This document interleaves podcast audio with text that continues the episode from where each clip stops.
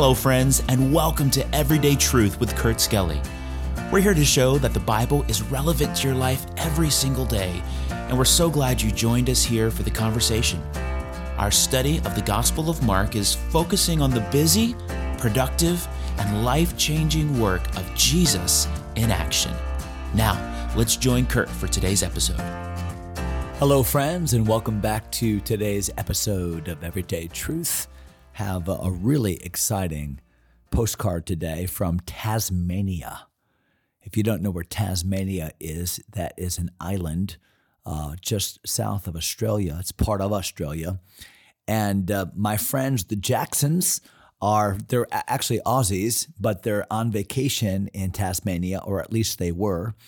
And so, Graham, Jeannie, Rachel, Rebecca, Hannah, and Matthew, thank you for thinking about me when you were on vacation in Tasmania. And that might be the, the, the postcard from the farthest away that I've received so far. Beautiful. Whenever I think about Tasmania, I think about the Tasmanian devil on Bugs Bunny. So uh, thanks for that thought as well, I guess. Hey, we're in Matthew, or rather Mark You'd think I'd know that by now. Uh, Mark chapter number eight. And last episode, we finished talking about uh, Jesus at Caesarea Philippi. Whom do men say that I, the Son of Man, am? And the disciples could see clearly. Uh, they could see him as the Messiah, thou art the Christ. But immediately upon that declaration, Jesus began to clarify to them but really, who is Messiah? Because he might not be whom you expect him to be. Remember, in the Jewish concept of the day, they were only seeing a conquering hero. They were only seeing the coming king. And certainly, uh, Jesus will be all of that in the second coming. But first, he had to accomplish his most important mission, and that was the mission of Luke 19 10 to seek and to save that which is lost. So here we are in Mark chapter 8, verse number 30, where the Bible says he charged them that they should tell no man of him. Specifically, uh, he didn't want them trumpeting a message about him being the Messiah if people were going to be confused about that, if they were only looking for somebody that would throw off Roman oppression. He wanted them to understand the more important aspect of his ministry, and that was that he would be the suffering servant, uh, something that they were not necessarily uh, totally in tune with yet. And took a while for them to fully comprehend, and really didn't even fully comprehend it until after the fact, after Jesus died and was buried and rose again. Look at verse number 31 for today. And he began to teach them I call this the great clarification. And he began to teach them that the Son of Man must suffer many things and be rejected of the elders and of the chief priests and scribes and be killed, and after three days rise again. So we know that as the gospel, the death, the burial, the resurrection of Jesus Christ. So Jesus began to teach them. Why? Because they didn't understand this. They needed for him to explain it to them. And no doubt, Jesus, as he taught them, referenced the Old Testament passages that made this clear. Passages like Isaiah chapter 53, uh, the lamb going to the slaughter, or Psalm 22, or Psalm 69, or you know uh, many of the other Old Testament allusions to the fact that he is the Lamb of God that takes away the sin of the world. So Jesus is teaching them this, uh, helping them to understand the necessity of the gospel, the death, the burial, and the resurrection. How do they respond? Because this is foreign to their thinking. This is not what they were anticipating Messiah to be. Matter of fact, uh, they were more in tune with we want a king, we want a hero, we want power, and even still, after Jesus is teaching them about the necessity of suffering and of redemption uh, through the efficacy of the death of Christ and his resurrection, they still weren't getting it. Because after this, on several occasions, you find the disciples off in their little groups arguing about who's going to be the greatest in the kingdom, who's going to sit on the right hand, who's going to sit on the left hand. They were just in love with the idea of power and victory and status. And Jesus had to teach them on several occasions no, no.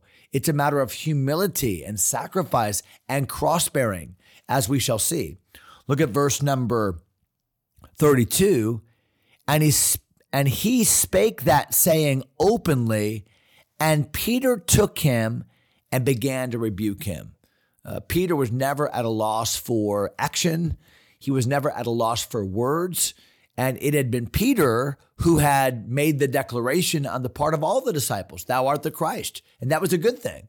But here, Peter is putting his foot in his mouth uh, in place of all the disciples. And he begins to rebuke Jesus that this is craziness. You're talking about dying. You're talking about suffering. You're talking about rejection. This is craziness. Nobody would reject the Messiah. A Messiah doesn't have to suffer or die. You're you're you're misunderstanding this. I mean, think about the audacity of Peter to disagree with Jesus. And yet G- Peter did this on several occasions. Uh, it was Peter that denied the Lord. All men will deny me, not me, Peter said. Remember in Acts chapter 10 when the vision came to Peter from God about eventually going up to witness to Cornelius, a Gentile. And the Lord sent him that vision of the animals on the on the sheet and rise Peter, kill and eat. In other words, you no longer have to abide by these kosher regulations. And Peter said, I have never eaten anything common or unclean. I am not going to obey this heavenly vision. He disagreed with the Lord. We got to be careful sometimes that our standards aren't higher than God's. And Peter here is misunderstanding. And based upon that misunderstanding, he's willing even to rebuke Jesus. And watch how Jesus responds to this initial rebuke of Peter. Verse number 33 But when he had turned about and looked on his disciples, he rebuked Peter. So this is a public rebuke because the Bible says that Jesus looks at all the disciples. And no doubt, Peter is speaking on behalf of all the disciples. None of them are truly understanding this. And watch what Jesus says in verse number 33. He rebuked Peter, saying, Get thee behind me, Satan. I, have said, uh, tongue in cheek, at times that if Jesus is calling you Satan, you've said something wrong. And certainly Peter has said something wrong. Why? Peter has denied the need for uh, the death and the burial and resurrection. He has rebuked Jesus for suggesting this as being his mission. And Jesus is quick to respond to rebuke Peter and the others that are thinking this way Get thee behind me, Satan, because nothing could be more satanic than to thwart the mission of the cross. Nothing could be more satanic than to offer a kingdom without redemption, to offer salvation without the mediate, the mediatory work of Jesus. So indeed, this is a satanic notion, is it not? And Jesus says to Peter, Get thee behind me, Satan. And then here's what he says for thou savorest not, you don't appreciate, thou savorest not the things that be of God, but the things that be of men. So Jesus speaks to the motivation for Peter rebuking Jesus or for saying that death and suffering and rejection were not part and parcel to Jesus' ministry. And what Jesus says is this is motivated by not an appreciation for God's priorities, but an appreciation for your own priorities. In other words, you want the kingdom, you want status, you want the goods, you want easy street, you want uh, validation. You don't want suffering, you don't want shame, you don't want, and yet God's what God savors is the salvation of men. And he's willing to endure the cross for the joy that's set before him. But you're savoring the things that are meant. You're driven by what you want. You're driven by what's in it for you, not driven by a selfless passion to save and redeem others. So, what a statement and what a rebuke that Jesus gives to Peter and to the others. Look at verse number 34. We have just a little bit of time remaining, so we'll just touch on this.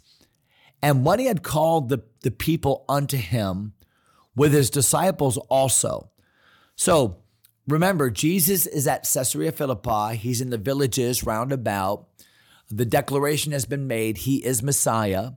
The clarification has been made that Messiah now is not somebody whom you assume him to be, but rather he's one that's on mission that will end up in rejection and suffering and death, but ultimately will culminate in the validation of all of who he is and all of what he has said. And that validation will be the resurrection. That's why the Bible says in Romans chapter 1, for instance, that God hath declared him, Jesus, to be the Son of God with power by the resurrection from the dead. So, what was the resurrection? The resurrection was the exclamation point on everything that Jesus had said. When Jesus said things like, I am the Son of God, making himself equal with God. When Jesus said things like, I have power to give life and uh, I have power to judge men. And when Jesus made the claims of deity, as he did throughout his ministry, the resurrection was the exclamation point on the truth of all of that. It's the ultimate validator. That's why when people demanded of Jesus a sign, said, Prove to us that you're the Messiah, give us some wow sign that you're the Messiah. What did Jesus do rather? He said, There is one sign that will validate my ministry most authentically. And that is the sign of the prophet Jonah. That as Jonah was in the belly of that fish three days, three nights, so I shall be in the belly of the earth. In other words, the greatest sign of the validation of the authenticity of my ministry is the gospel culminating in, exclamated by the resurrection of Jesus Christ. If Jesus had not risen from the dead, it makes no difference how many miracles he did. If Jesus had not arisen from the dead, it makes no di- difference how many claims to deity he had made, or how many good things or great messages he had preached. It all would have been nothing. It would have been a question mark, not an exclamation point. So the fact that Jesus died, was buried, and rose again is the crux of the gospel. On every, it, it is the linchpin on which everything else is, is based. And that's why he stresses it here. So, based upon that new clarified mission of Messiah, Jesus now is gathering others together and is going to begin to teach them that as I am on this road, as I am on this pathway that will lead to misunderstanding, that will lead to rejection, that will lead to suffering, that will lead to death, so you must be willing because the servant is not greater than his Lord. And if you follow me and identify with me, then this could very well be a part of your experience as well. Are you willing? Are you willing to deny yourself? Are you willing to take up your cross and follow me as well? And that's really the, the teaching that Jesus is now offering to his disciples. It's a brand new way of looking at it. It's a clarified understanding of who Messiah is. So we're going to come back to verse number 34. We'll finish the chapter, Lord willing, next episode. Please be here for that because what Jesus is talking about in this next little section is the basis of what true discipleship is. It's the big rock picture of the way our lives ought to be oriented.